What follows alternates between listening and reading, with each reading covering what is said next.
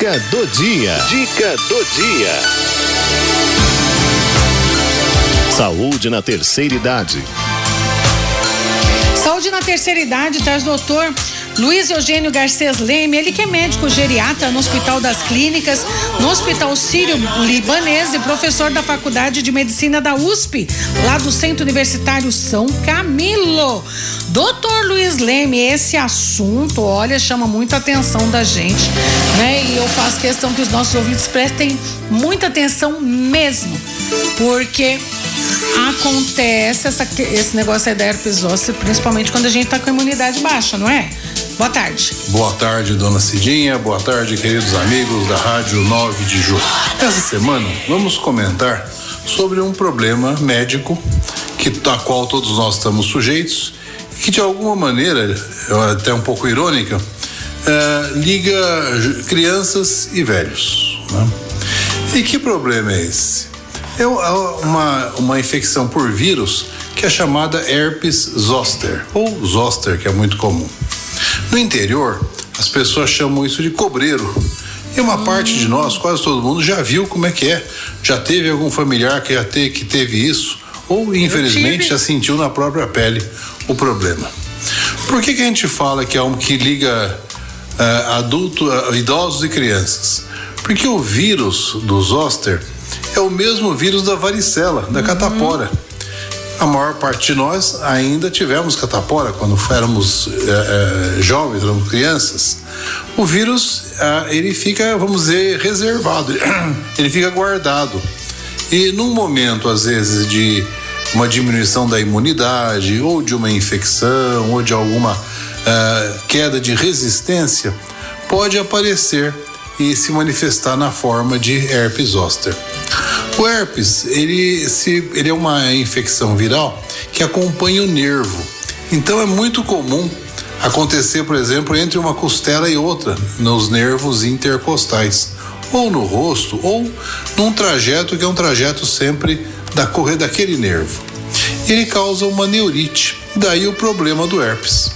Ele tem duas manifestações, uma de pele, na qual aparecem umas bolinhas, umas vesículas e inflama aquele local. Isso dura alguns dias e geralmente desaparece.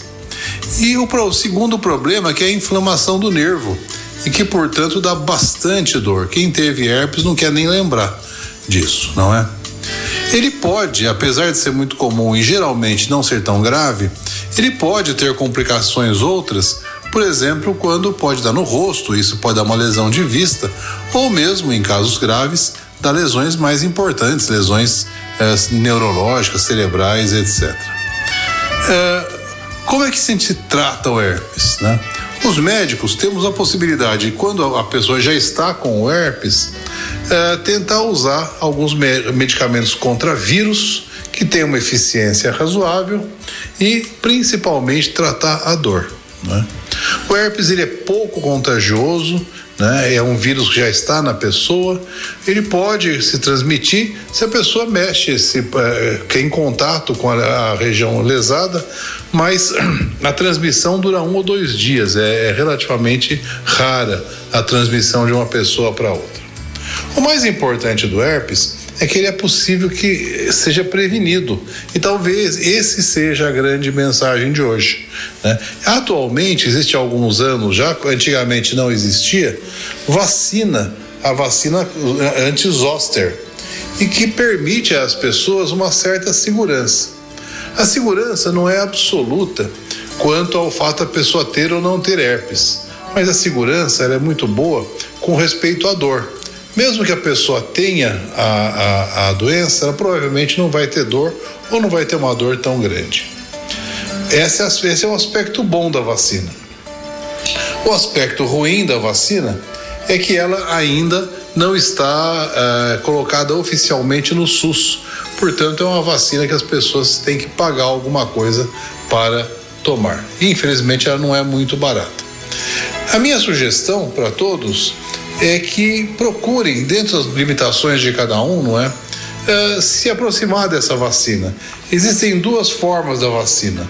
Uma chamada vivo atenuada, que é a mais antiga, que é uma dose só, e a outra chamada recombinante, que é, é um pouco melhor, é mais forte, dá uma segurança maior. São duas doses, infelizmente é um pouco mais cara também, não é?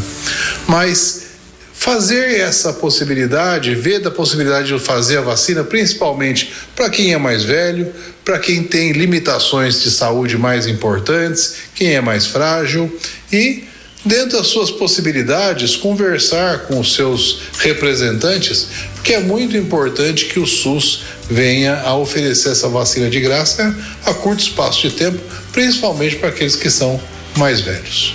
Vamos lutar para isso. Muito obrigado, Nascidinha. Muito obrigado, queridos amigos da Rádio 9 de Julho. A gente que agradece, doutor Luiz. Muito obrigado. Um abraço para o senhor.